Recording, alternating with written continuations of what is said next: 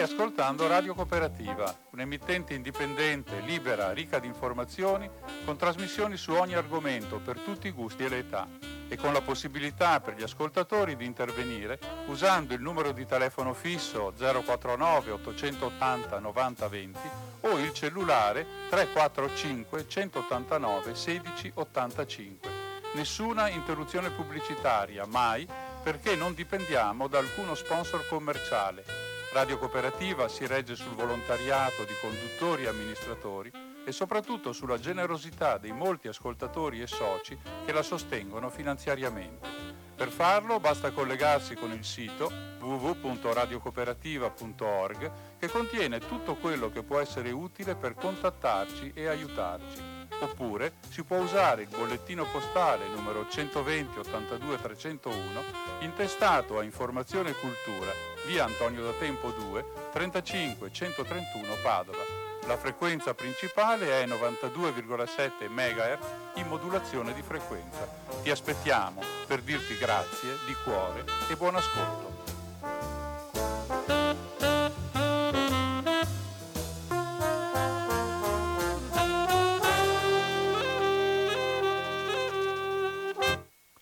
Buona serata, buona mm, serata del venerdì 29 di marzo dell'anno 2019, momento in cui comincia qui a Radio Cooperativa una nuova puntata della rubrica Cinema 2, una rubrica che si occupa di cinema, di informazione, di commenti, di critica, di approfondimento, di quant'altro volete per quanto riguarda il mondo del cinema. Anche quest'oggi abbiamo un menù abbastanza ricco, eh, soprattutto abbiamo vari incontri, varie interviste e quindi parliamo un po' con la gente che si occupa di cinema in vario modo e con, eh, e con varie dimensioni. E cominciamo subito con alcune notizie. Prima però vi ricordo eh, che potete raggiungerci se volete chiacchierare con noi di cinema non nel momento in cui sono in corso le interviste perché in quel momento stacco la possibilità di telefonare, ma in altri momenti potete chiacchierare con noi utilizzando il solito numero di telefono di Radio Cooperativa che è lo 049 880 90 20. Vi ricordo ancora che poi nei primi giorni della settimana seguente all'emissione della rubrica potete trovare nel sito della radio il eh, podcast, cioè la registrazione, se volete ascoltare la puntata che avete persa o riascoltare qualcosa. Il sito della radio eh, si può raggiungere all'indirizzo www.radiocooperativa.org Radio Cooperativa scritto tutto attaccato. E veniamo allora al quello che, di cui dobbiamo parlare oggi, 29 marzo 2019. Alcune notizie, marzo finisce e quindi con marzo finisce anche la, tradi- la tradizionale eh, iniziativa promossa da Agi, Sace, eh, eh, Fice, eccetera, cioè varie organizzazioni di gestori di sale e con la Regione Veneto, la regione ti porta al cinema con 3 euro, la regione per il cinema di qualità. Questa possibilità era data a tutti i mercoledì di marzo nelle sale aderenti che erano quasi la totalità delle sale non multiplex eh, del, del Veneto, c'era stata la possibilità di entrare al cinema e vedere a 3 euro il film. Questa possibilità è finita con il mese di marzo, per il prossimo martedì siamo, saremo già in aprile, però dall'1 al 3 aprile, questa volta eh, l'origine e la promozione parte dal Ministero, ci sono i cosiddetti Cinema Days dall'1 al 3 aprile e in questi tre giorni, in, questi tre Cinema Day, in, in questi tre Cinema Days, ci sarà la possibilità di entrare nelle sale pagando 3 euro in questi tre giorni, quindi non soltanto il martedì, ma l'1, 2 e il 3, però nelle sale aderenti che questa volta sono un numero un po' più limitato rispetto alle altre. Mm, per avere informazioni maggiori potete vedere nella stampa, mm, ma soprattutto online, appunto digitando nel vostro motore di ricerca Google o quello che volete Cinema Days e troverete le, le indicazioni anche delle sale e il programma che è in atto in quelle sale in cui è possibile vedere il cinema a 3 euro. È uno sforzo che gli esercenti fanno, immagino che sia uno sforzo anche non semplice per incrementare, per promozionare sempre di più il contatto fra il pubblico e il cinema, in momenti in cui i film hanno tante altre possibilità di essere visti, però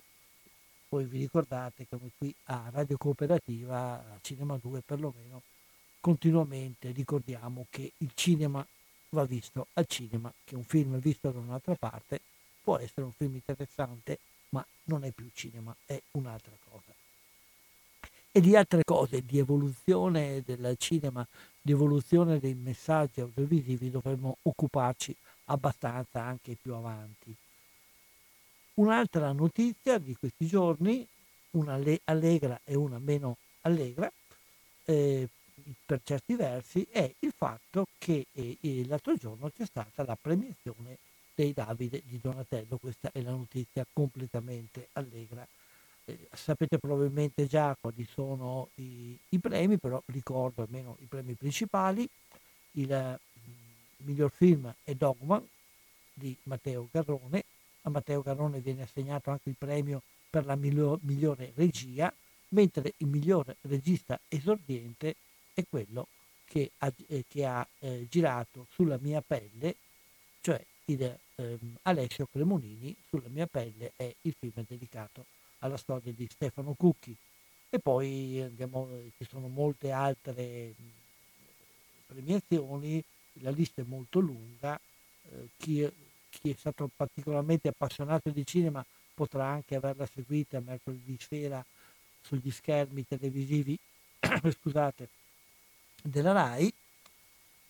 noi ne diamo notizia, eh, questo, il, questi film che sono stati premiati ormai sono un po' scomparsi dalle sale perché sono usciti ancora all'inizio della stagione, è possibile recuper- vedere ancora eh, sulla mia pelle perché sulla mia pelle viene proposto nella piattaforma online Netflix e penso che più di qualche sala, qualche cineforum o cose del genere eh, riesumerà qualcuno dei film mh, premiati in modo di dare a voi la possibilità di vederli ancora. La notizia meno bella, bella ma meno bella, è dedicata a un personaggio molto amato dal pubblico del cinema e della televisione ultimamente, che è Terence Hill. Terence Hill compie 80 anni, ripeto, è una notizia bella perché un compleanno è sempre una bella notizia, però gli 80 anni a volte scherzosamente a qualcuno pesano. Eh, se avremo tempo poi alla fine della trasmissione eh, parleremo un po' di questo personaggio che è stato ed è ancora certamente una delle figure importanti del mondo dello spettacolo italiano. Questi sono un po' gli eventi, così, le notizie principali che eh, mi sentivo di sottolineare sul mondo del cinema in questo inizio di trasmissione. E facciamo adesso una brevissima pausa musicale e poi passiamo invece ad altri argomenti e ad altre informazioni.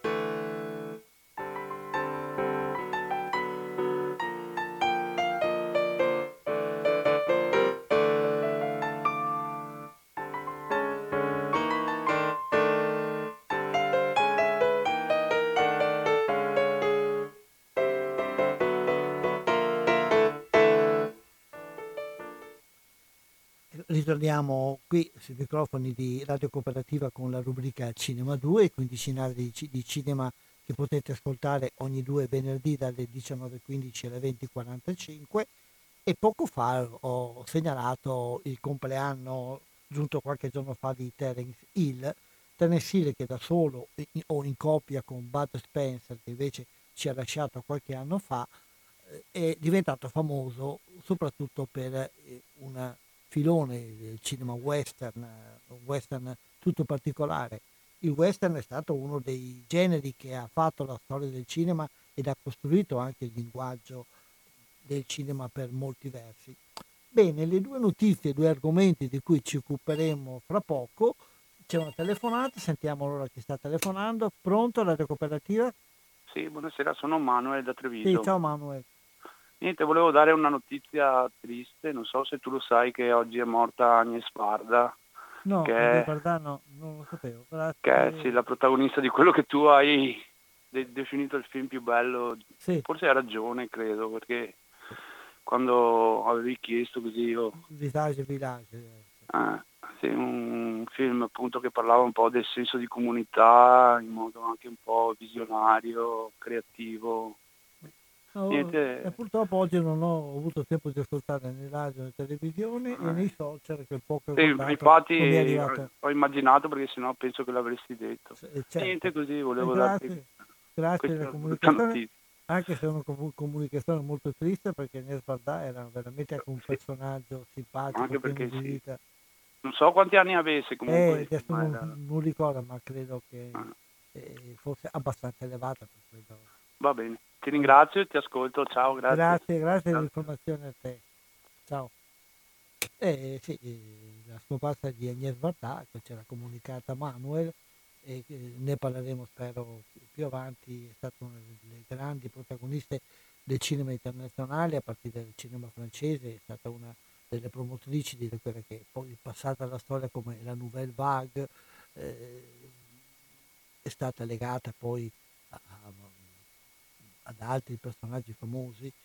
e, e, i suoi film sono sempre stati dei film che hanno segnato qualcosa. L'ultimo, eh, di cui parlavamo adesso con Manuel, Visage Village, è un film che è fatto assieme ad un fotografo, i due un po' anche sfottendosi fra di loro, il giovane fotografo e l'anziana regista, girano per la, per la Francia, per la Francia secondaria, quella provinciale, a cercare volti da fotografare e poi da esporre in enormi gigantografie attaccate ai muri di qualche paese, di qualche città o anche eh, a oggetti grandi, treni, eh, eccetera, eccetera. È un bellissimo film ricco di umanità, è facile forse anche ritrovarlo perché viene spesso riproposto in Cineforum ed è distribuito dalla Cineteca Nazionale. E facciamo un ricordo a questo grande personaggio, veramente lo, lo si vedeva eh, girare per eh, le strade di Cannes quando si andava al festival con sua, i suoi vestiti abbastanza particolari, i suoi capelli colorati sempre eh, portando in giro intorno a sé un senso di, di allegria, di, di vivacità, di, di, pienezza di vita anche se era una robetta piccola così.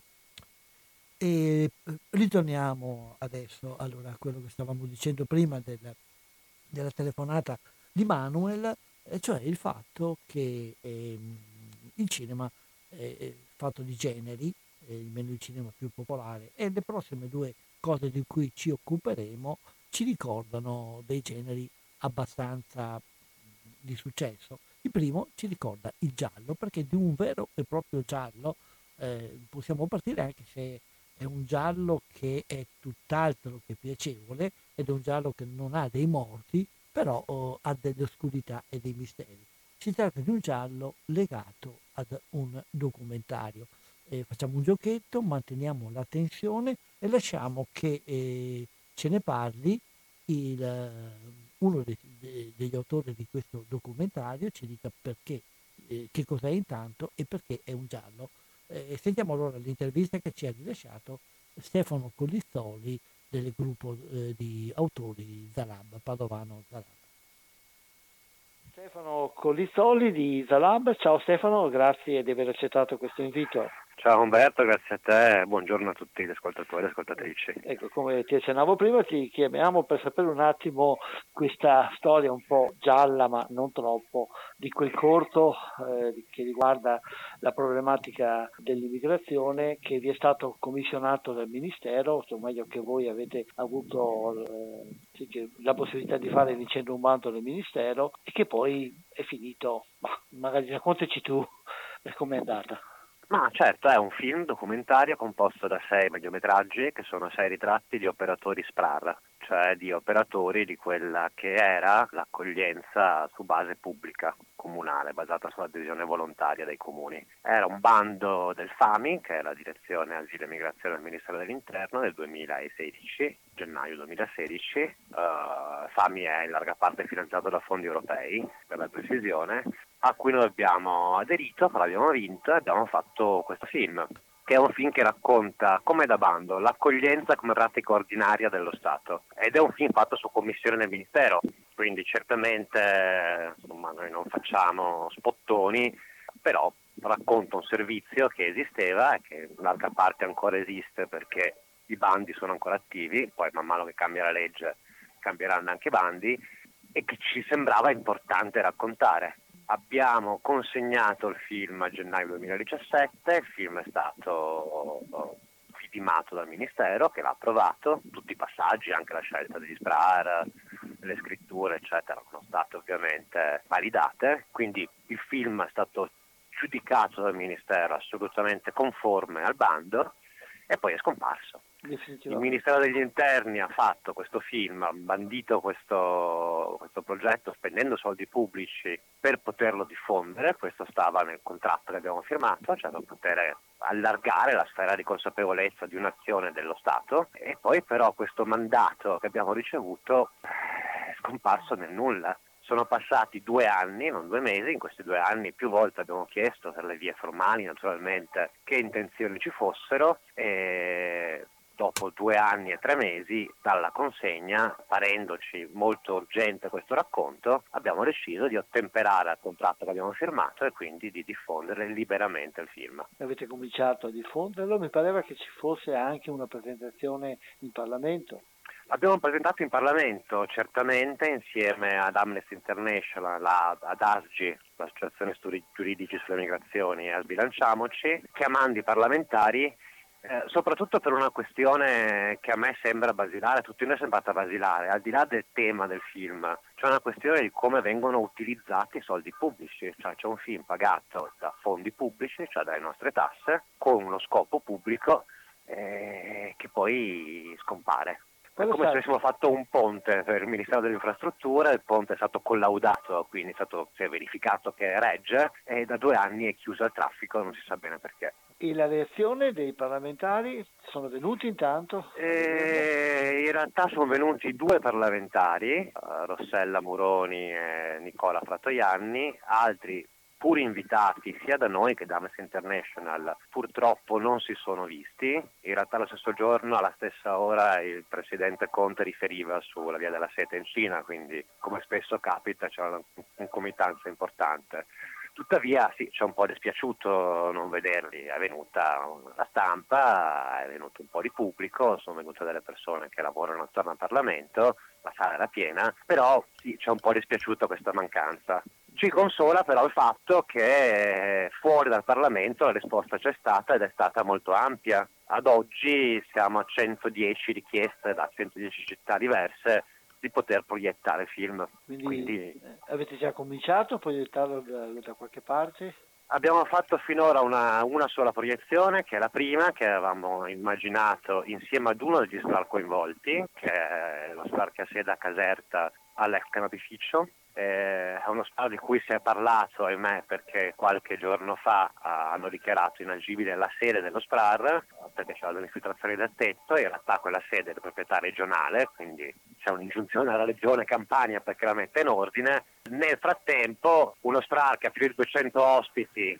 e che da anni lavora per l'integrazione e per la tenuta sociale del territorio casertano, che è un territorio difficile, e non solo con i suoi beneficiari, ma anche uh, in riferimento a cittadini casertani di origine italiana, si trova senza sede. Questo è un fatto molto grave, è un fatto per me inspiegabile, quindi abbiamo fatto una prima proiezione a, a Caserta con Mamadou P, che è il protagonista del corso, insieme alla sua compagna Maria Rita, e invitando sono venuti Tony Servillo e Valerio Mastandrea a iniziare a raccontare che cosa questo Sprara ha fatto e continua a fare eh, e a difenderlo. C'erano più di 600 persone a quella proiezione, quindi come prima proiezione pubblica direi che è andata bene. E sono previste proiezioni a Padova o comunque nel Veneto?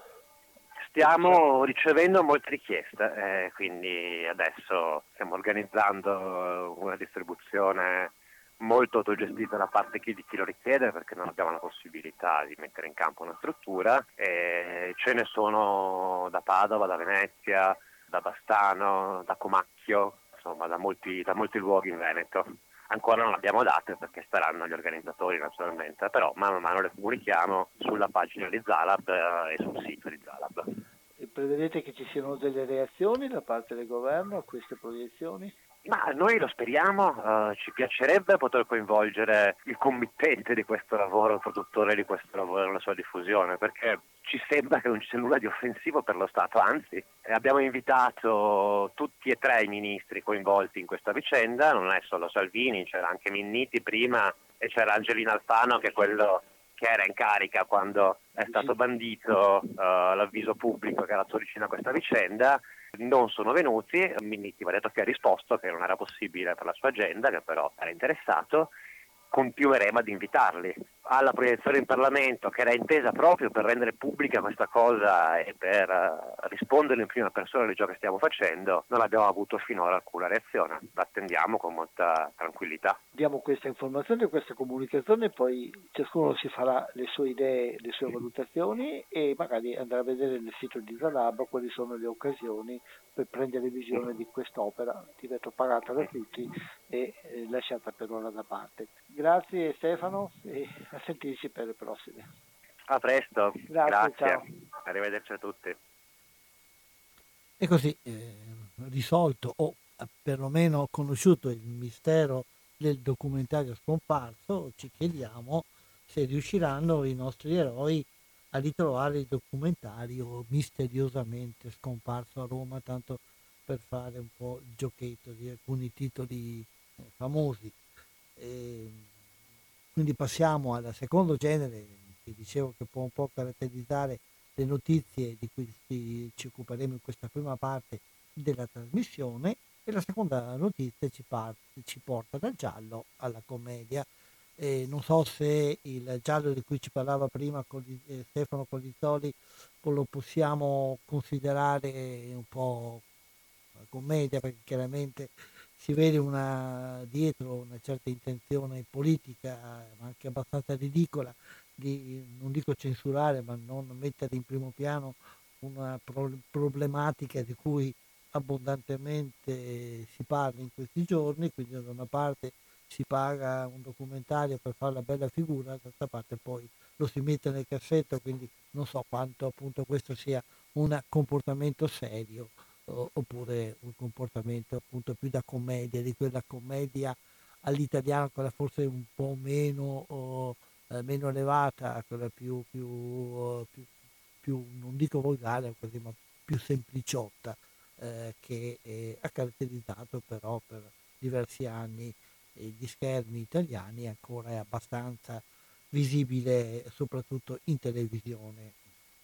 e di fatto di una commedia eh, si tratta, o meglio è una commedia il uh, cortometraggio di cui ci occuperemo adesso, un cortometraggio che è stato effettuato con una storia abbastanza complicata, eh, partiva da un concorso lanciato da una fondazione mh, che mh, permetteva a coloro che avessero vinto il bando di fare una formazione e di elaborare uh, l'idea e la sceneggiatura di un cortometraggio e poi eh, i migliori venivano scelti e venivano realizzati. I due principali, poi, eh, i due principali cortometraggi realizzati poi si sono scontrati con, in due proiezioni avvenute la settimana scorsa nel quartiere del Portello che era uh, coinvolto direttamente in tutta questa uh, serie di manifestazioni e, e, il pubblico che partecipava a queste visioni poi ha votato il, uh, il migliore. E il, il migliore, eh, il vincitore di, questa, di, questa, uh, di, questo contesto, di questa gara, uh, originale anche perché le proiezioni sono avvenute in, in due bar, eh, la gara si è svolta in due bar non in due sale cinematografiche o di spettacolo, il vincitore è stato il cortometraggio intitolato La consegna. Il suo autore è Paolo Porchi, con il quale abbiamo parlato e adesso manderemo in onda la sua intervista. Il film, il film appunto è stato realizzato da lui con una serie di, eh, di tecnici, di maestranze a, messe a disposizione dagli, organizz- dagli, organizzatori di tutto questo cammino e i, gli interpreti principali erano anche due attori due attori anche di una certa importanza, Orfeo Orlando e Ivan Di Noia, ma sentiamo come ci racconta tutta questa storia, come ci racconta la sua opera il, l'autore vincitore Paolo Porti.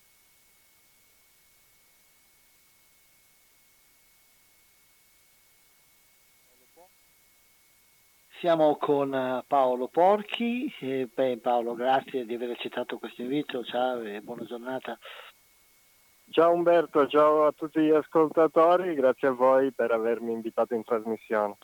E Paolo lo abbiamo contattato perché è il vincitore di un originale diciamo, concorso che ha messo al confronto, dopo un cammino di elaborazione, due cortometraggi, l'ha messo a confronto come fanno due squadre che si confrontano in una partita di calcio. E di fatti il calcio c'entra, ma magari come prima cosa Paolo ci puoi spiegare di cosa si trattava questo avvenimento? Allora, è un concorso indetto dall'associazione Gulliver che attraverso dei fondi messi in palio dalla SIAE permetteva a due fortunati vincitori di un contest che si è protratto per oltre due mesi a Padova di realizzare il proprio cortometraggio. E i cortometraggi dovevano riguardare la tragedia nazionale dell'eliminazione dell'Italia alle qualificazioni mondiali, quindi mettere in scena questa assenza dell'Italia ai mondiali 2018, ma al contempo la presenza di altre nazionali, di tutte quelle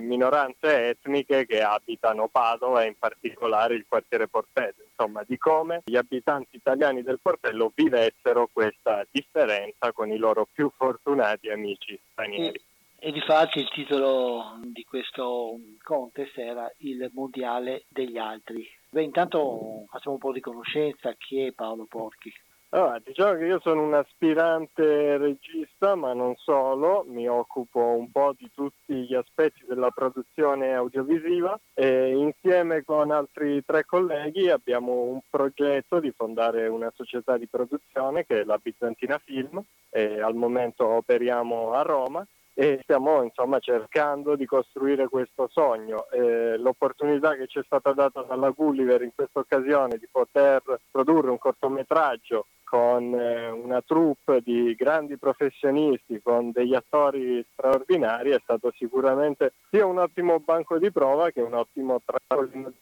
per eventuali produzioni future. Infatti vedo dal tuo curriculum che hai anche alle spalle un'esperienza come aiuto fonico in un cortometraggio con Marco Bellocchio. Sì, io sono diciamo un abitué del Festival di Bobbio e di Fare Cinema, che è appunto questa manifestazione che si svolge svolge ogni estate che dà la possibilità a ragazzi come me che vogliono entrare nel mondo del cinema di mm, cimentarsi su set professionali e di grandissimi registi come Bellocchio, come i Manetti Bros come quest'anno Gianni Amelio e farsi un po' le ossa diciamo e imparare i segreti dei maestri. E com'è che sei capitato a Padova? Padova sono capitato per puro caso, diciamo, ho trovato l'annuncio su Facebook del concorso che mi sembrava interessante, la possibilità di avere un corto prodotto era molto succulenta, quindi ci siamo fiondati con i miei colleghi. E io all'epoca risiedevo a Milano, quindi diciamo la distanza geografica non era poca ma non era neanche troppa, il che mi ha consentito di poter partecipare ai tanti incontri che abbiamo fatto per la stesura del, dei vari corti e quindi poi alla fine riuscire fortunatamente a vincere ed avere il corto prodotto. È stata dura perché appunto ho dovuto fare un po' di avanti e indietro da Padova tra treni, autobus notturni, tra l'altro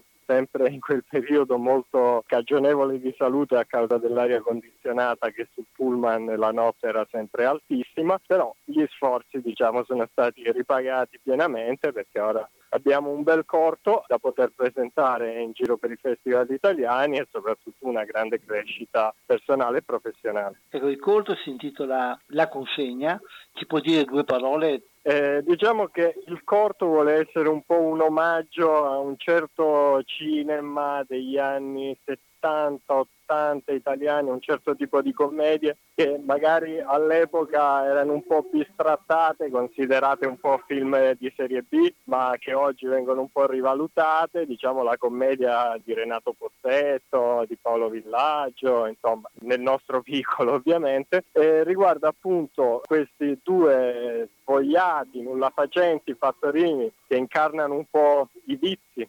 dell'Italia contemporanea che si ritrovano a dover urgentemente fare una consegna in un bar. Quando arrivano in questo bar eh, scoprono che il, il, bar è appollato di africani e quindi sono un po' resti, diciamo, dal momento che sono anche un po' xenofobi, ma in realtà poi si aprono al confronto e, e insomma ci si avvia verso un, un, una speranza di dialogo. Tra l'altro il bar era anche il luogo in cui sono stati proiettati i due documentari finalisti. Eh, allora in realtà abbiamo girato all'interno del teatro Carichi Sospesi, che non è dove si è svolto la proiezione, ma è il teatro che ospitava il workshop di sceneggiatura. Quindi diciamo che mi sono fatto ispirare durante le sedute di workshop da, da quei luoghi, da quel, da quel set eh, che aveva al suo interno appunto un bar e abbiamo scelto di girare lì. E tra l'altro abbiamo girato con la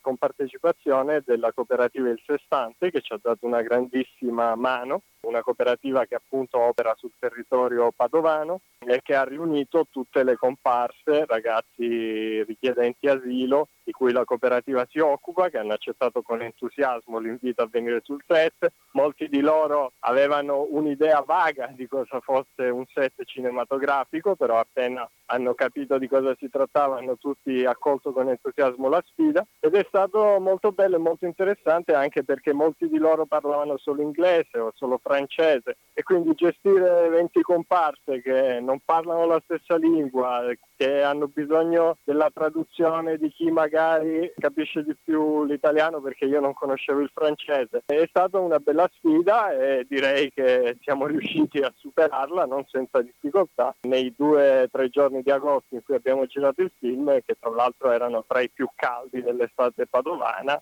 e insomma è stato uno sforzo notevole ma ne valsa la pena anche in questo caso. Conoscevi già Padova prima o la tua conoscenza è venuta soprattutto attraverso questo lavoro? Diciamo che ho un, eh, in, qualche modo eh, era un po' nel destino questa, questo incrocio tra me e Padova perché mia nonna lavorò molti anni a Padova. Io c'ero stato in due occasioni ma per brevissime gite e diciamo che il grosso della città e delle bellezze di Padova, città della quale ovviamente mi sono innamorato nel corso dei sopralluoghi e delle riprese, è avvenuta durante il, il workshop e ovviamente durante tutta la lavorazione del film. Adesso, come accennavi prima, avete in programma tutta una serie di partecipazioni a festival e poi ci sarà possibilità da parte della gente non festivaliera di vederlo? Beh, proprio perché come dicevi abbiamo ricevuto, vincendo il primo premio al concorso, un sostegno alla distribuzione, vedremo di fare il possibile affinché il, il film venga visto e apprezzato in quanti più festival possibili sul territorio nazionale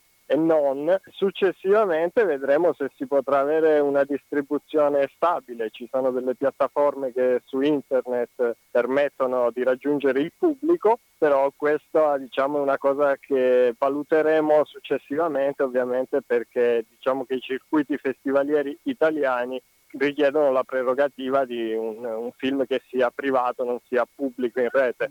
Ci sarà ancora sicuramente da aspettare per poter pubblicamente vedere il film, diciamo, comodamente da casa propria, però eh, limitatamente all'ambiente padovano, veneto in generale, abbiamo già adocchiato diversi festival ai quali potremmo valutare, sicuramente valuteremo di inviare il corto, dando così la possibilità al pubblico padovano e, e veneto in generale di poterlo vedere e apprezzare, si spera. I complimenti allora Paolo ancora, grazie di queste chiacchierate, facciamo i complimenti anche a Francesco Alino Guerra che è il secondo arrivato che penso abbia fatto un lavoro almeno degno di essere visto. E grazie, bocca al lupo e che ormai ci sentiamo in futuro per altre cose. Grazie a te per avermi ospitato, ovviamente anch'io ringrazio Francesco che comunque ha dato degli importanti consigli in fase di sceneggiatura, così come tutti gli altri ragazzi che hanno partecipato al workshop workshop, tutti coloro che hanno lavorato al film e, e spero che avremo occasione di risentirci per altre liete occasioni. Umberto. Ci contiamo, grazie e a risentirci allora.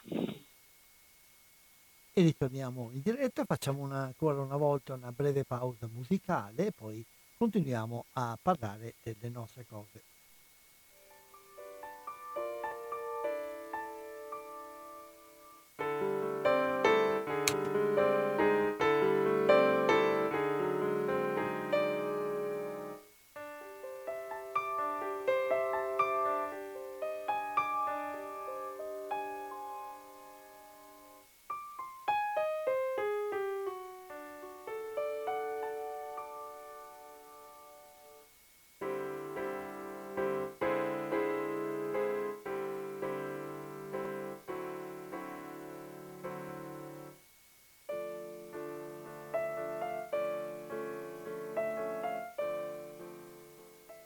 E prima cercavo finché andava in onda l'intervista di trovare magari un qualcosa, un trailer,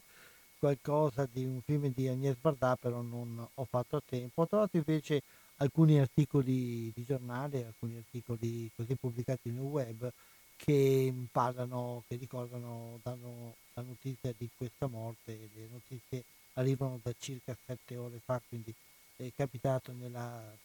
l'annuncio è stato dato in mattinata eh, il più bel titolo, eh, ve lo leggo e poi passiamo ad altro,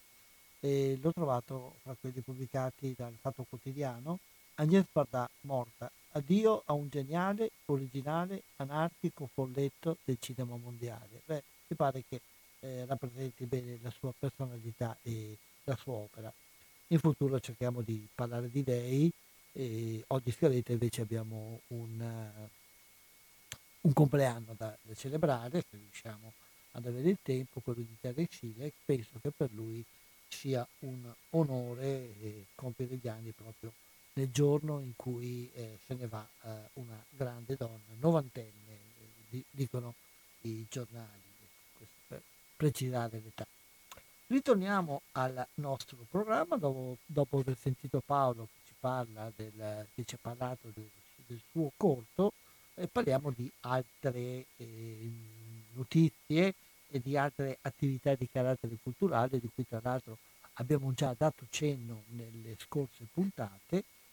E se volete rimaniamo ancora così nel, nell'idea dei generi perché passiamo al genere della fantascienza, la fantascienza che proietta eh, il nostro pensiero su come sarà l'evoluzione tecnologica del futuro, e per quanto riguarda eh, la visione, lo spettacolo, certamente una delle novità che saranno poste nel, fitu- nel futuro è quella della cosiddetta realtà virtuale o virtual reality, perché ormai di queste cose si parla sempre utilizzando l'espressione inglese che quantomeno fa tanto figo, come si dice. Eh, si è svolta la settimana scorsa a Padova eh, una iniziativa, un convegno eh, dal titolo River College Virtual Reality e questo convegno era stato promosso dalla, eh, River, dall'organizzazione che cura il eh, River Film Festival, una serie di conferenze, di esperienze legate a questa cosa nuova della realtà virtuale, quello che forse qualcuno di voi ha sperimentato così in modo da baraccone con un casco, un visore che eh, fa, uh, ti immerge quasi in una, in una realtà nuova. Uh, la realtà virtuale però è molto di più. Questo convegno è stato realizzato tra l'altro in visione di un lungo cammino che deve portare alla predisposizione di una serie di documentari appunto effettuati utilizzando la, tecno- la, tecnologia della realtà virtuale e questi documentari dovranno entrare nel pacchetto eh, proposto da, dalla città di Padova per eh, ottenere il riconoscimento eh, come sito UNESCO per eh, la grande e di grande qualità ehm, messe di grande quantità scusate, eh, di affreschi medievali che la città possiede a partire da quello di Giotto. E fra le varie cose io ho seguito questa, eh, questa eh, serie di, di, conferenze, a volte molto specialistiche, a volte meno, che, hanno, che sono spaziate un po' su tutto quello che viene eh, coinvolto da questa realtà virtuale, sia gli aspetti tecnologici ma anche gli aspetti narrativi, gli aspetti artistici, gli aspetti psicologici e, e, e quant'altro, perché una delle cose differenti è che quello che la realtà virtuale offre allo spettatore è un'immersione totale, cioè non più il distacco fra schermo e,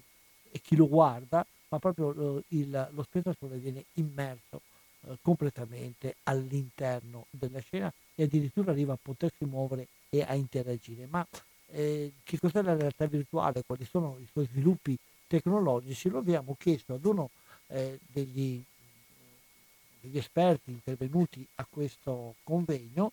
eh, il dottor Aimone Budini, che si occupa eh, di queste cose e che eh, ha esposto una conferenza molto tecnica, ma anche capace di farci capire proprio sia dal punto di vista tecnologico sia anche dal punto di vista eh, artistico e linguistico che cos'è e quali, che cos'è la realtà virtuale e quali sono i problemi e le novità che ci propone. Quindi sentiamo l'intervista che ci ha concesso il dottor Aimone Bodini.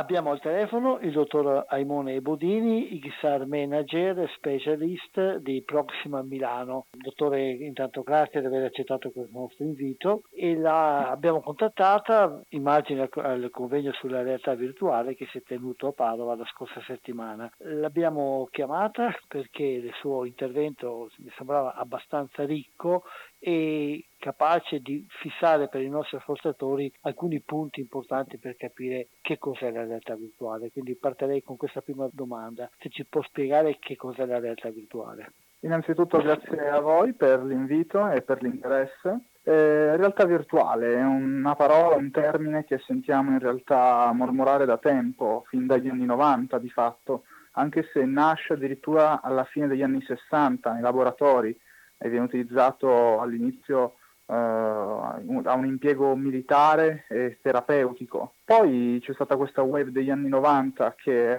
voleva portare eh, nel mercato consumer la realtà virtuale, farla diventare un, un nuovo eh, dispositivo, un nuovo, un nuovo mezzo anche per l'intrattenimento, ma la tecnologia allora non era pronta e quindi è tornata appunto in laboratorio per come dire, degli aggiustamenti per, per, migliorare. Poi nel 2012 c'è stato questo ragazzo californiano, Lucky Palmer, che era un grande smanettone che eh, ha tirato fuori un uh, visore di gran livello con delle performance di gran livello a un prezzo veramente irrisorio rispetto a quelli che erano i device al tempo che costavano migliaia e migliaia di dollari. Quindi c'è stata, di nuovo c'è stato un il rinascimento per quanto riguarda la realtà virtuale ha attirato l'attenzione di molti proprio perché si poteva fronteggiare il limite tecnologico, si poteva cominciare a creare dei veri e propri contenuti. Quindi oggi, a differenza della web degli anni 90 o ancora prima quando era nei laboratori, ad oggi la realtà virtuale è pronta per dar vita a contenuti molto particolari, contenuti che però devono essere pensati per questo nuovo mezzo espressivo, per questo nuovo medium. Eh, non basta una semplice trasposizione di un videogioco piuttosto che di un film, bisogna essere capaci di capire quali sono le caratteristiche uniche del mezzo, quali sono le sue peculiarità. E solo così si potrà pian piano far maturare il mezzo espressivo. Poi del resto imitare i media precedenti è un qualcosa che abbiamo sempre fatto, basta pensare alla fotografia, alla pittura, alla televisione, il cinema, c'è bisogno di una rimediazione, c'è bisogno di provare a muovere i primi passi linguistici, grammaticali, basandoci su quello che ereditiamo dal passato, però l'obiettivo è quello di far camminare la realtà virtuale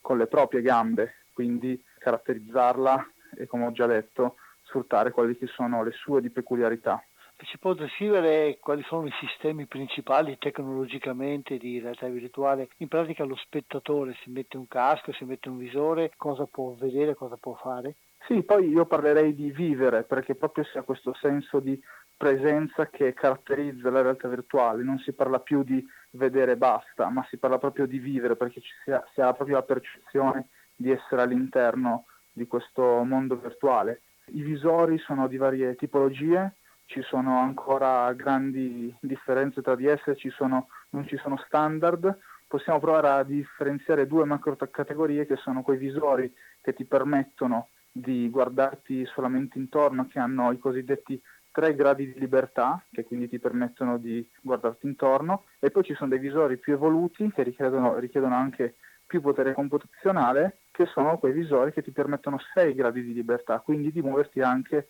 sull'asse XYZ, quindi di guardarti intorno ma anche di muoverti nello spazio, tant'è che un passo nel reale corrisponde ad un passo nel virtuale. Ecco che servono sistemi tendenzialmente più performanti, computer fissi e macchine più capaci di eseguire tanti calcoli al secondo. Sicuramente l'obiettivo è quello di far convergere questa soluzione eh, a 6 gradi di libertà in device mobili e che non necessitano l'utilizzo di un computer esterno, di un dispositivo esterno. Quindi la direzione è questa, dei visori 6DOF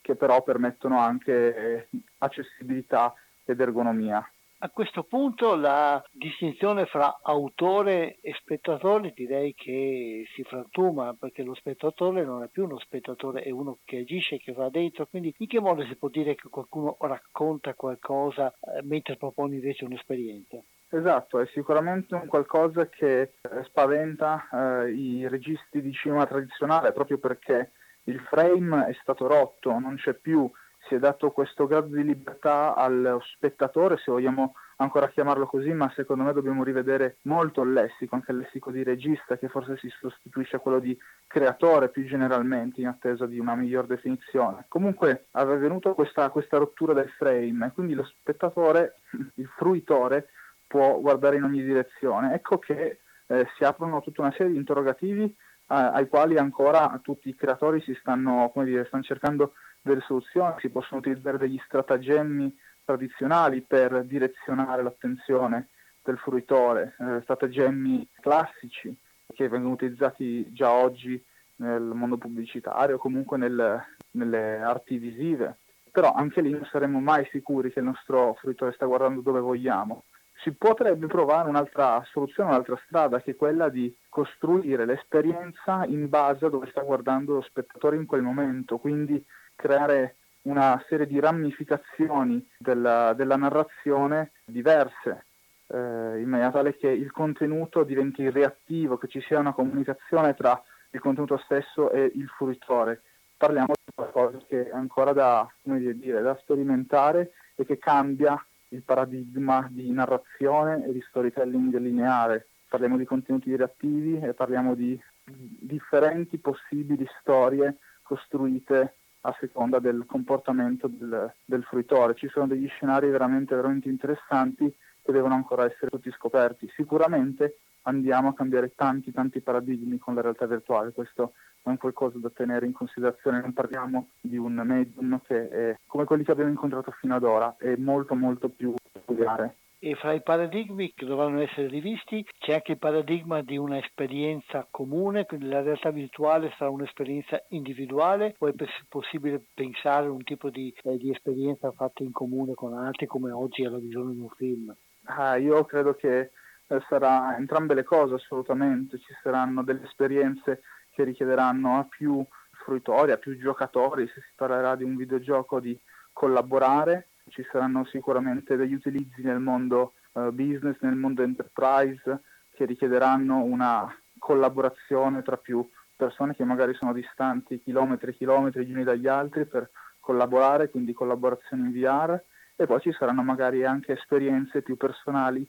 più intime che verranno fruite da una persona e basta, una persona alla volta, quindi direi che non ci sarà una tendenza piuttosto che un'altra quindi un mondo nuovo che si apre e forse adesso è visto ancora come un'esperienza molto di nicchia, ma è una cosa che succederà molto prima di quanto crediamo e quando sarà successo non ce ne saremo neanche accorti. Ecco, e con questo allora rimaniamo in attenzione, pare che ci abbia dato alcune informazioni chiare per capire qual è questo insieme di novità a cui andiamo incontro. La ringrazio e ci sentiamo eventualmente in futuro quando questa cosa, come dice lei, ci capiterà addosso e, e vorremmo accorgerci di quello che è capitato più profondamente. Grazie, grazie a voi. Grazie, buona giornata. Questo era il dottor Aimone Bodini che ci ha parlato delle prospettive e anche di tutte le problematiche che, di un certo tipo che comporta la realtà virtuale, che però poi ha tutta una serie di altre complicazioni e anche di altre possibilità. Certamente è un mondo nuovo che si apre, eh, delle possibilità nuove che si aprono ed è ancora una volta una realtà, se mh, mm, stiamo mh, mm, considerando quelle che sta capitando in questi giorni, vediamo che siamo in un mondo in cui da una parte, soprattutto per quanto riguarda gli aspetti tecnologici, siamo sempre più coinvolti a vedere qualcosa di nuovo, di futuribile, quindi siamo proiettati sempre più in avanti, purtroppo invece per quanto riguarda invece la cultura, la realtà mh,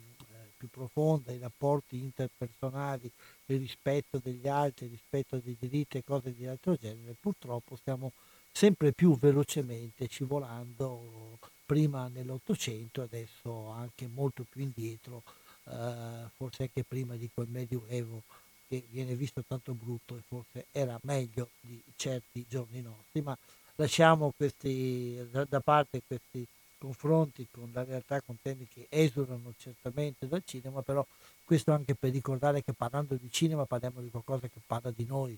e che non ha senso di tenere eh, separato dalla realtà. È un cammino che stiamo facendo verso qualcosa che sta eh, diventando sempre più nuovo, siamo attenti però che dentro di noi ci sia anche un eh, profondo rinnovamento culturale di apertura eh, alla realtà che viene e non la paura che ci porta a chiuderci eh, in considerazioni, in visuali, in dimensioni che eh, sono del passato e quindi sono incapaci, proprio questa è la gravità, incapaci di reggere il confronto, incapaci di governare questa realtà tecnologica nuova che, eh, che ci sta venendo incontro e che dovremmo diventare capaci di capire di governare e di utilizzare in una maniera mm, che sia, mm, che sia qualcosa che ci aiuti a vivere meglio e non eh, a vivere peggio o a far vivere peggio gli altri. Chiuso questo, eh, ritorniamo ad, ad un altro tema previsto dalla nostra scaletta, ma ci rimaniamo un po' con queste considerazioni che ho fatto apposta, perché il, la prossima cosa di, di, cui ci occupiamo è, è un, un, festival che si svolge a Padova in questi giorni, è proprio in pieno corso, è cominciato la settimana scorsa con alcune iniziative che sono state ospitate ad Abano Terme e continua proprio in questi giorni a Padova in due sale, la sala multiastra e la sala eh, eh, Porto, Astra. È il Detour Festival del cinema di viaggio e, e ne abbiamo parlato la settimana la, la puntata scorsa, se vi ricordate, con il suo organizzatore e direttore artistico, il, il regista Marco Segato, che ha sottolineato come ormai il tema del viaggio, il detour, appunto il viaggio che viene immaginato da questo festival è un viaggio non soltanto geografico, ma proprio un viaggio all'interno del mondo di oggi, dell'umanità di oggi e del suo confronto con i grandi problemi e con le grandi sfide a cui l'umanità oggi è chiamata a rispondere. Il, il festival è in pieno svolgimento, io vi ricordo un po' gli appuntamenti eh, di questi giorni, questa sera eh, al Porto Astra alle ore 20, eh, sì, al Porto Astra, c'è eh, la proiezione del film eh, di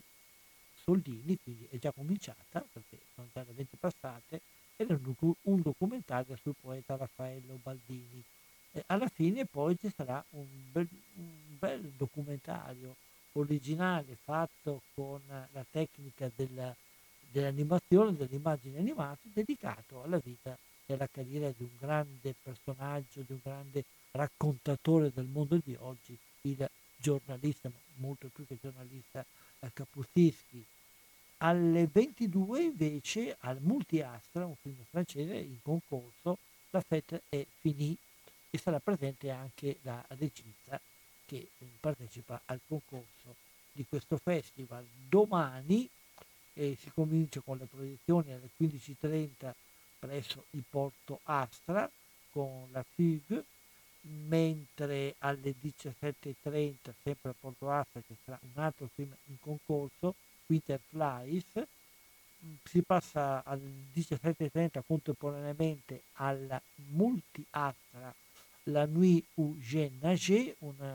eh, originale eh, eh, film giapponese, mentre alle 19.30 al Porto Astra eh, verrà eh, proiettata l'effetto è finì perché i film di concorso vengono proiettati in momenti diversi nelle due sale, mentre al, al, appunto alla multi asta ci, ci sarà Genesis, altro film in concorso e non so qui poi a, de- a dirvi eh, ora, ora, per ora tutte le altre proiezioni. Segnalo domenica mattina a Porto Astra un bellissimo film giapponese eh, di animazione bello per i bambini ma anche per i non bambini, cioè come si dice per i bambini di tutte le età, Mirari. Mentre alla sera alle 21 al Porto Astra ci sarà la premiazione e dopo la proiezione del film La lingua del santo eh, di eh, Carlo Mazzacurati, è un po' un, un omaggio eh, e, e, sarà presente Fabrizio Bentivoglio, uno dei protagonisti di questa pellicola. Ecco, questo è il detour e alla fine che cos'è, qual è, qual è la filosofia, eh, ve l'abbiamo già raccontata eh, nella scorsa puntata e eventualmente in futuro oh, ci faremo raccontare quali sono gli esiti e quali sono le cose migliori, magari se riusciamo a mm, contattare qualche personaggio che passa a Padova eh, per eh, partecipare alle presentazioni o ai vari eventi del tour, magari eh, vediamo se riusciamo ad avere qualche, qualche parola, qualche eh, breve o lunga intervista. Vi segnalo comunque questo e eh, per eh, segnalarvi appunto questa questo avvenimento che è diventato ormai un appuntamento importante nella, nell'annata cinematografica padovana, eh, vediamo se riusciamo ad, a sentire qualcosa fra i, trailer, fra i trailer che ho a disposizione ed è quello di My Home Libya, una, eh, una, un film che parla della ricerca del ritorno a, alle origini di una uh, regista che cerca di trovare eh, delle informazioni eh, sui suoi cari vissuti in Libia. Anzi no, eh, cambio idea perché mi pare che l'ho già fatto sentire la volta scorsa, sentiamo eh, il, il, trailer della Lingua del film di chiusura di questa manifestazione.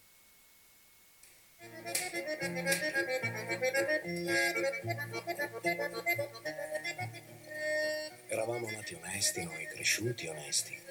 Poi le cose della vita ce l'hanno portato su quella strada. Io fino a due anni prima ero rappresentante di articoli di lusso per cancelleria, avevo anche un certo successo, mi presentavo bene, i clienti dicevano che avevo un bel modo di parlare, ero sempre in giacca e cravatta, insomma. Sono belle le cravatte, ti fanno sentire a posto. È strano a volte dove ti porta il destino. Le avevo piazzate io quelle penne, l'ultima volta che ero entrato in quel negozio. Evidentemente non avevano avuto un grande successo.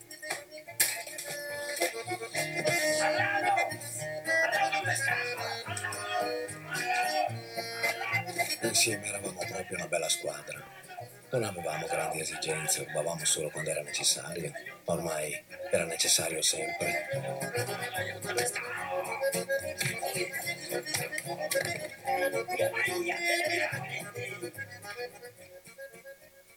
Ecco, interrompiamo perché il tempo scorre, abbiamo anche altre cose di cui parlare, rimaniamo sempre dalle notizie di eventi e di festival. E, la settimana prossima, dal 3 al 13 aprile, comincerà a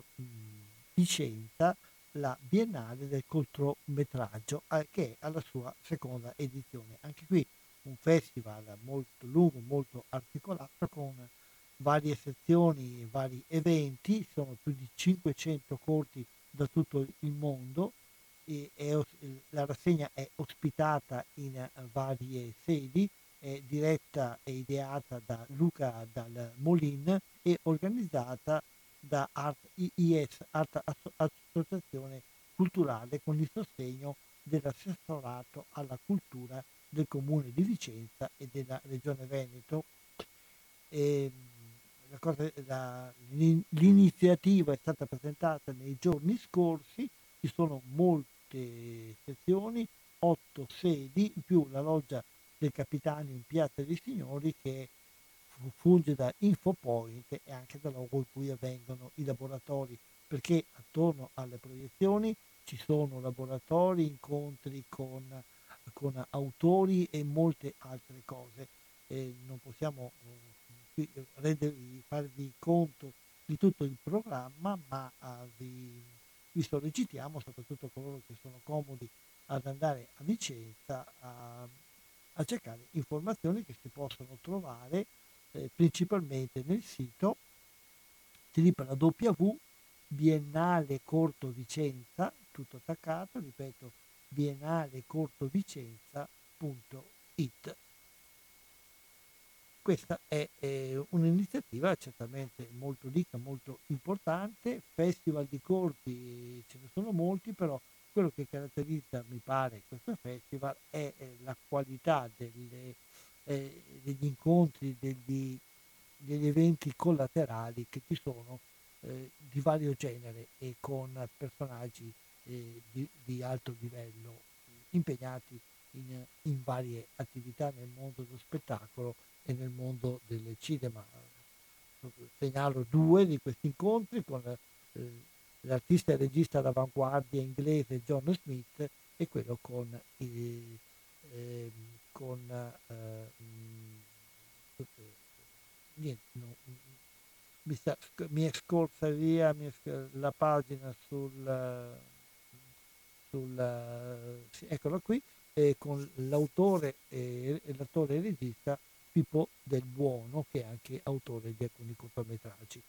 eh, ve, lo, ve, lo, segnaliamo eh, perché sarà una cosa interessante da seguire certamente. Questo, oh, queste sono un po' le, le varie attività di, di peso, diciamo, di, eh, rilevante che, dietro, e che hanno dietro una organizzazione molto importante e il sostegno di, eh, di, grossi, eh, eh, di grosse realtà che, che, lo portano avanti. Portare avanti di fatti festival di questo genere richiede un grande lavoro, grande fatica, molta gente. Il Detour per esempio si avvale anche molto della,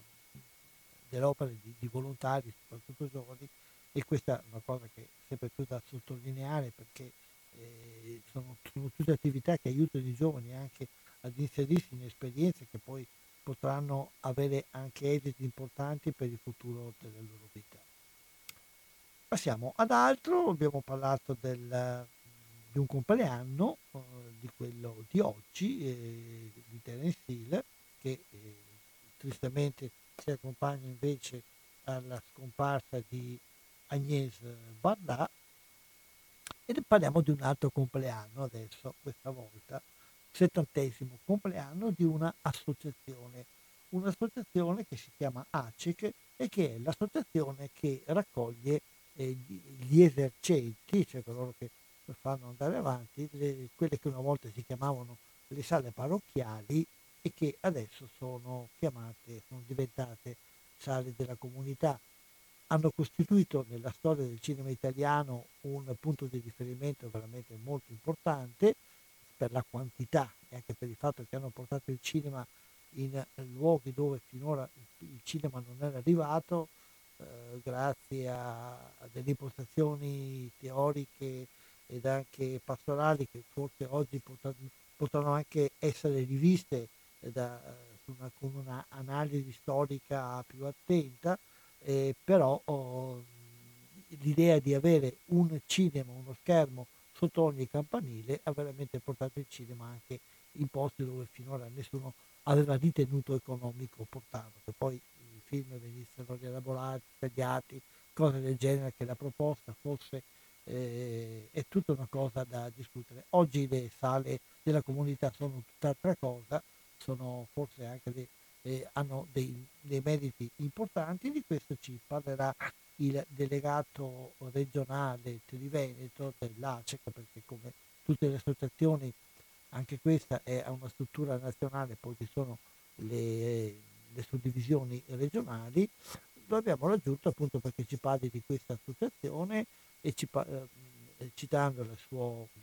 prendendo l'occasione del settantesimo anniversario, in, partico- in, particolare ci parlerà di, una, eh, di un evento che avrà luogo domenica 7 aprile in tutte queste sale. Sentiamo allora quello che ci ha detto su questi temi eh, Don Alessio Graziani.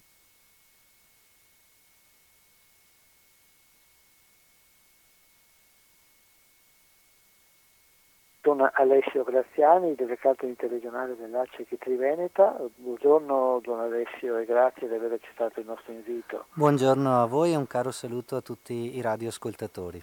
Don Alessio è il responsabile delle sale della comunità, le vecchie sale parrocchiali di una volta che hanno cambiato pelle e tante altre cose nel corso dei decenni lo intervistiamo perché in questi giorni si sta avvicinando una data importante che richiama un, un anniversario veramente marcato nella storia dell'ACE, cioè il settantesimo anniversario della istituzione di questa associazione, di cui poi magari chiederemo meglio di cosa si tratta, e il fatto che domenica 7 aprile in tutte le sale della comunità del Veneto ci sarà un evento importante. Ecco, la prima cosa che chiediamo a Don Alessio, se in due parole ci spiega che cos'è l'ACE, come è nata e perché. L'ACEC è l'Associazione Cattolica Esercenti Cinema, quindi è un'associazione di categoria che riunisce un po' tutti i responsabili eh, dei cinema parrocchiali diffusi in tutta Italia. Nacque nel 1949 a Roma nel mese di maggio, quindi quest'anno compie appunto 70 anni e nacque appunto come associazione di categoria, cioè per tutelare e supportare i cinema parrocchiali, allora anche molto più numerosi di oggi, diffusi su tutto il territorio eh, nazionale. Oggi conta ancora più di 500 sale diffuse in tutta Italia, di cui circa un centinaio nel Triveneto. Ricordiamo allora un po' gli eventi che sono in programma per questo 600 anniversario e soprattutto quelli che interessano maggiormente il Triveneto. Sì, diciamo che come associazione siamo organizzati su livelli diversi, c'è naturalmente il livello nazionale che sta preparando una tre giorni di convegno che si svolgerà in dicembre a Roma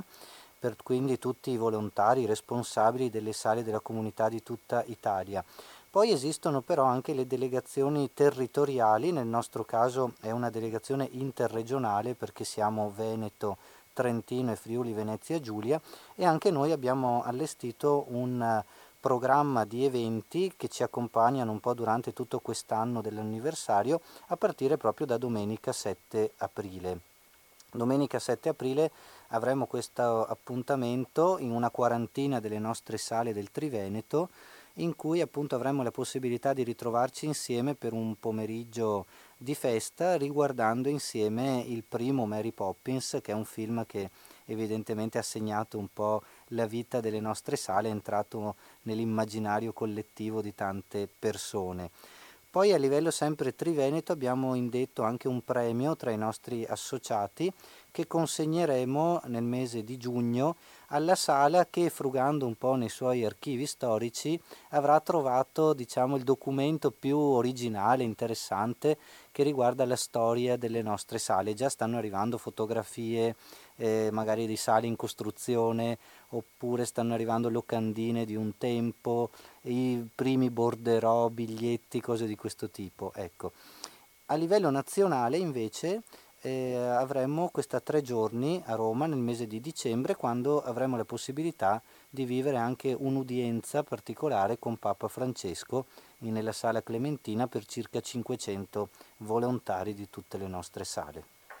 Lei ha usato più volte la parola volontari, che è una parola che caratterizza l'attività di queste sale. In che modo? Sì, certo, ecco, io vorrei ricordare come in, negli ultimi anni veramente l'esercizio cinematografico è mutato profondamente, l'avvento soprattutto delle multisale ha portato alla chiusura di quasi la totalità delle sale monoschermo. Le uniche che sono rimaste ce ne sono anche qualcun'altra, ma ormai la gran parte delle sale monoschermo sono proprio le sale della comunità, e cioè quelli che erano i cinema parrocchiali di un tempo. E queste sale vivono grazie al fatto che ci sono veramente decine, centinaia di volontari di tutte le età, perché io ho visitato moltissime di queste sale in tutto il Veneto e ho trovato gruppi di persone dai 15 ai 90 anni che eh, con competenze diverse, ciascuna quel tempo che ha, ma tutte con grande passione si dedicano gratuitamente perché queste nostre sale possano continuare la loro attività. Quindi sale che restano aperte grazie alla generosità di tante persone che amano il cinema e capiscono come questi luoghi siano importanti per costruire comunità sul territorio, attorno ad esperienze belle, a partire dal cinema, ma non solo, anche il teatro, la musica, diverse espressioni eh, culturali. Cos'è che motiva una parrocchia, che è una comunità religiosa, a sobbarcarsi il carico del mantenimento e della gestione di una struttura come questa?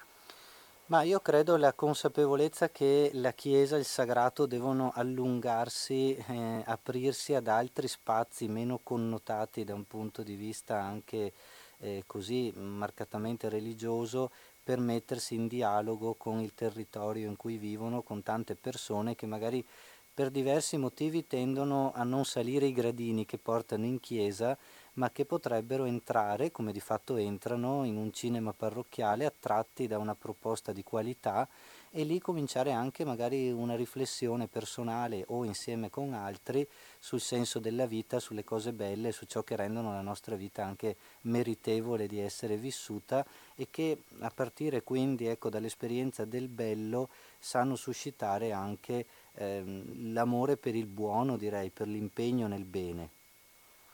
Una volta l'immagine delle sale parrocchiali, chiamiamole così, era connotata di un'impressione un po' di superficialità, quasi come si trattasse di un cinema di serie B. Si può dire lo stesso ancora oggi? No, anzi al contrario, direi che oggi le nostre sale sono intanto per molte, in moltissimi casi sono sale d'essai, quindi sale dove si possono vedere film di qualità che nelle multisale che abbiamo citato prima per logiche di mercato spesso questi film non vengono vengono proposti e non arrivano. Ricordiamo che mi pare solo il 20% della produzione del cinema contemporaneo arriva in una sala, quindi le nostre sale davvero sono diventate un'oasi preziosa per un pubblico nutrito e anche per tutta una realtà di produzione che nelle multisale non trova spazio e che invece trova casa da noi. Poi a fianco a queste rassegne cinematografiche di qualità che spesso si svolgono durante la settimana, il sabato e la domenica le nostre sale cercano di proporre film adatti per un pubblico più di bambini, ragazzi e famiglie verso le quali si fa un servizio anche di natura economica, vorrei dire, perché lei sa bene che se una famiglia va in una multisala eh, deve aprire portafoglio e spendere diversi soldi. Nelle nostre sale invece ancora il biglietto grazie proprio ai volontari di cui prima parlavo, resta più basso, accessibile ecco, anche a una famiglia magari di 4-5 persone. E, e, poi ecco, anche su questi film che vengono proposti nel fine settimana si cerca di avere un po' di riguardo, di proporre cose che eh, non siano problematiche, che al contrario possano far crescere anche i nostri ragazzi con dei valori sani e quindi lo stato di salute di queste sale come si può definire? Guardi, io mh, direi molto bene, noi siamo stati molto contenti dell'andamento del 2018 che nel complesso eh, gli esercenti dicono che è stato un anno negativo, però io le dico che le sale cinematografiche parrocchiali del Triveneto nel 2018 hanno visto crescere il numero di biglietti staccati, quindi in controtendenza rispetto al mercato generale. Direi che nel 2018 possiamo dire dai calcoli che abbiamo fatti le nostre sale hanno staccato quasi un milione di biglietti in Veneto che è il 20-25% del totale de, delle persone che sono andate al cinema eh, appunto nell'anno che è trascorso. Sicuramente il passaggio al digitale, alla tecnologia digitale che abbiamo vissuto in questi anni, ha portato le nostre sale a rinnovarsi, perché una volta che eh, l'investimento è stato fatto, ricordiamo anche grazie al sostegno di alcuni enti come la Regione Veneto, i gruppi di volontari innanzitutto si sono ringiovaniti perché la vecchia guardia ha cercato i giovani per imparare a usare questi computer che di fatto sono i nuovi proiettori. E l'ingresso anche dei giovani, la consapevolezza di aver fatto un investimento importante ha portato le nostre sale a moltiplicare i giorni di programmazione, a inventarsi eh, nuove proposte, nuove rassegne, davvero con, con tanta creatività anche devo dire quante sono più o meno le sale nel Triveneto? Allora, nel Triveneto le sale ACEC che risultano proprio socie perché pagano le quote associative sono 78, sono soprattutto in Veneto tra le province di Padova, Vicenza e Verona. C'è qualcosa poi anche a Rovigo, qualcosa a Treviso e qualcosa a Venezia.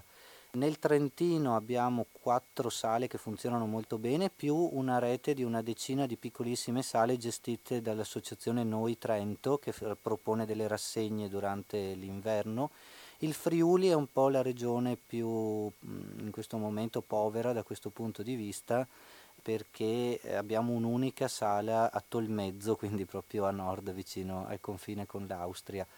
Ci sono altre sale, poche a dire il vero, che pur essendo di proprietà ecclesiastica non appartengono mh, ufficialmente alla nostra associazione per motivi diversi perché magari da molti anni sono gestite da privati mh, con dei contratti o delle convenzioni con le parrocchie o gli enti religiosi proprietari della sala, però negli ultimi anni abbiamo visto un ritorno di molte sale di proprietà ecclesiastica all'interno della nostra associazione e questo ci rincuora evidentemente. Quindi allora ricordiamo che in tutte o nella maggior parte di queste sale domenica 7 aprile alle ore 16 quasi in tutte, poi in alcune ci sarà anche qualche variazione di orario, c'è la proiezione gratuita di Mary Poppins originale e restaurato proprio per festeggiare il settantesimo anniversario. Sì, esatto, abbiamo pensato a questo film perché credo che tantissime persone lo hanno visto proprio nei cinema parrocchiali, nelle sale della comunità e quindi ci sembrava bello riproporlo come momento in grado di portare nelle nostre sale un open day, porte aperte per tutti gratuitamente, un pubblico anche variegato, magari eh, i bambini di una volta potranno venire con i loro figli o nipoti a rivedere questo film meraviglioso. E in molte sale eh, i volontari più giovani si stanno organizzando per proporre anche un po' di animazione ai bambini e ai ragazzi, magari vestendosi anche proprio come i personaggi del film di Mary Poppins, per dire ecco un po' la creatività che c'è e il desiderio che sia un pomeriggio in cui respirare questo senso di comunità e di gioia veramente gratuita. E allora buon anniversario, grazie di queste informazioni e a risentirci in futuro per altre occasioni. Grazie a lei, un saluto a tutti i radioascoltatori che speriamo divengano anche spettatori delle nostre sale, soprattutto domenica 7 aprile. Grazie, buona giornata. A lei, arrivederci. E torniamo qui a Radio Cooperativa, stiamo ormai terminando questa eh, trasmissione Cinema 2 che si svolge ogni due eh, venerdì dalle 19.15 alle 20.45. Rimaniamo nel mondo delle sale della comunità, ma soprattutto rimaniamo nel mondo di un cinema che è attento ed impegnato a parlarci della realtà, a farcela vedere, anche se noi magari non la vogliamo, tendiamo a chiudere gli occhi oppure non abbiamo più occhi capaci di vederla, ne parliamo di fatti perché a Padova in una di queste sale, fra non molto, il giorno 13 di sabato 13 di aprile, nel cinema Esperia, eh, ci sarà la proiezione del film Pane dal cielo che, eh, racco- che, vuole attirare l'attenzione sul mondo dei senza fissa dimora. La, eh, la proiezione sarà accompagnata anche dalla partecipazione di molte eh, associazioni che si occupano, Caritas, Sant'Egidio, eccetera, che si occupano della, del, del, problema e sarà un momento per, offerto alla cittadinanza eh, nell'imminenza del periodo pasquale per eh, riflettere sulla, sul, sul tema, sulle problematiche dei meno fortunati. E ce, ce ne parla il suo regista eh, Giovanni Bedeschi in questa, eh, in questa intervista che vi lasciamo sentire a conclusione di questa trasmissione.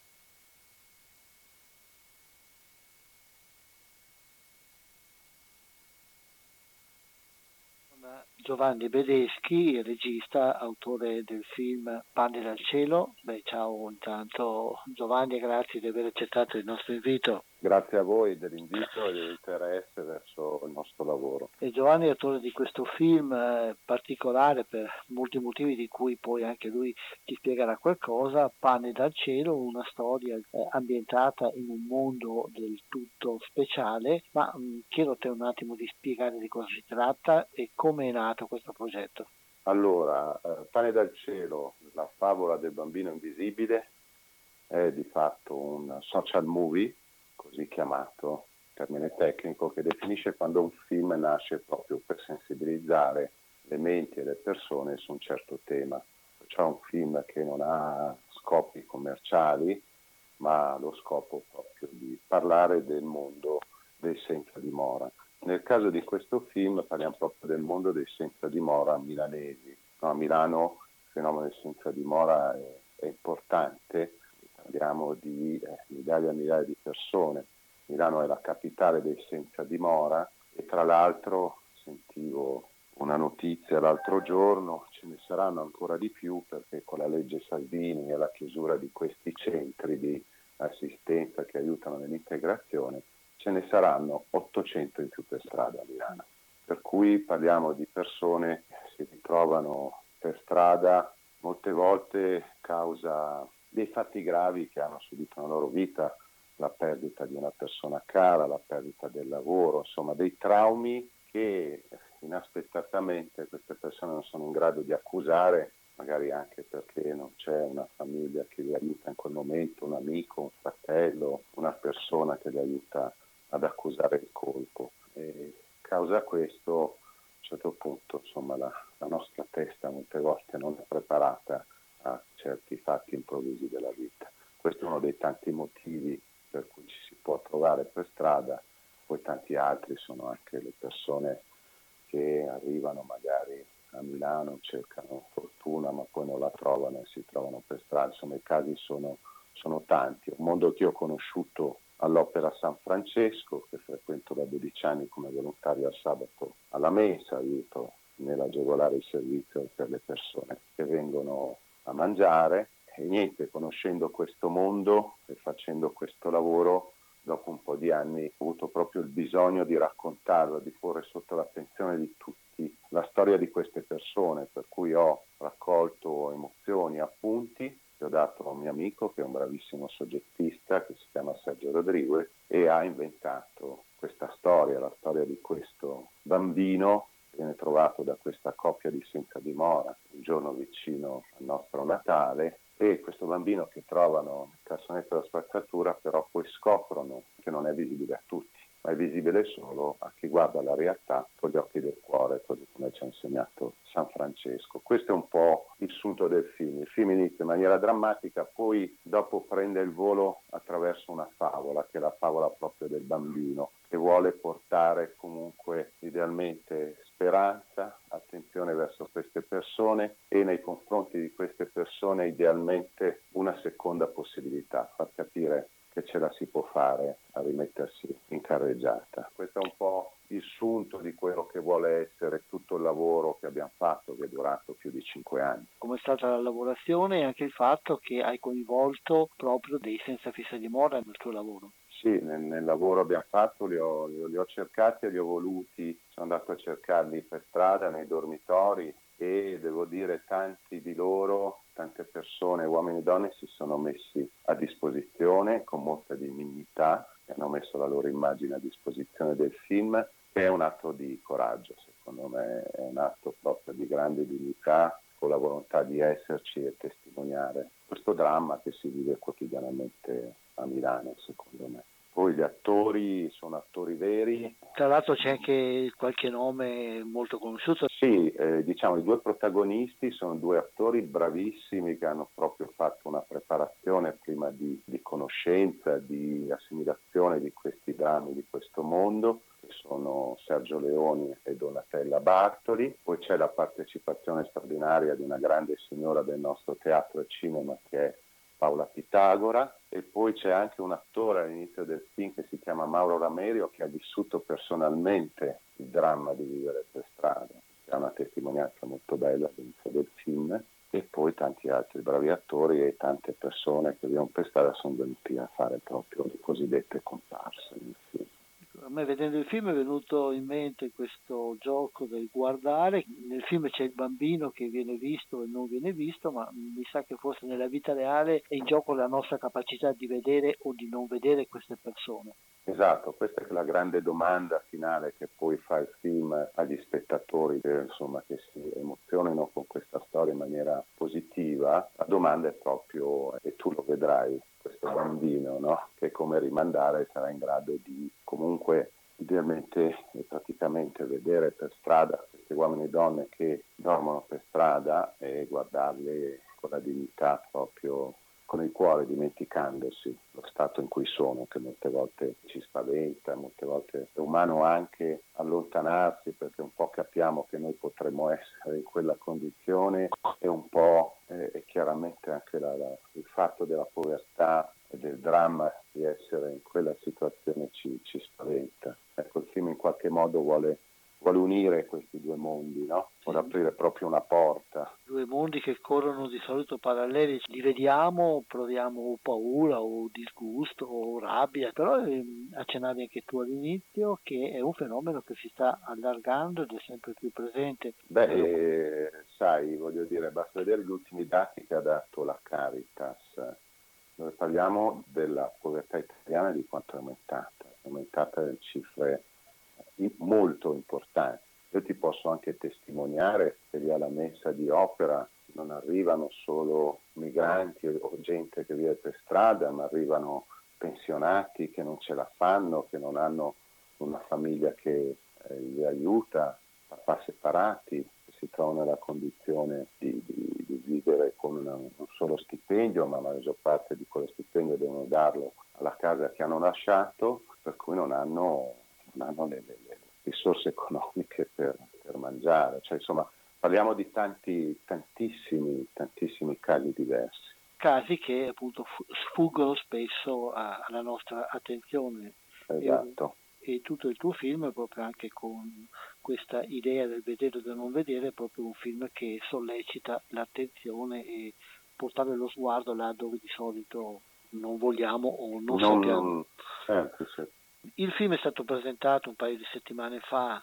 a Piove di Sacco, in provincia di Padova, e sarà fra non molti giorni, qui in aprile, il 13 mi pare, presso il Cinema Spede di Padova. E sollecitiamo i nostri ascoltatori di tenere in mente questa data e questo film perché non è un film che gode della circuitazione nelle grandi sale, quindi non ci sono tante occasioni per vederlo, sarebbe un peccato perderlo. Esatto, dai, speriamo che tanta gente venga a vederlo. Va bene, grazie Giovanni di questa chiacchierata e buon lavoro. Speriamo di poterci sentire in futuro per altre cose. Perfetto, grazie a te, grazie a voi dell'attenzione data. Buona giornata. E così siamo giunti alle battute finali di questa trasmissione. Umberto ringrazia tutti coloro che sono stati all'ascolto, vi dà l'appuntamento fra 15 giorni con una nuova puntata di Cinema 2, la rubrica che si occupa di cinema sotto tutti gli aspetti a 360 gradi, in particolare eh, tenendo conto di quello che avviene vicino a noi nel territorio. Vi lascio con uh, alcune battute del finale del film eh, Il mio nome è nessuno, uno dei più grandi successi che hanno visto come interprete Terence Hill che oggi compie 80 anni. Grazie e alla prossima.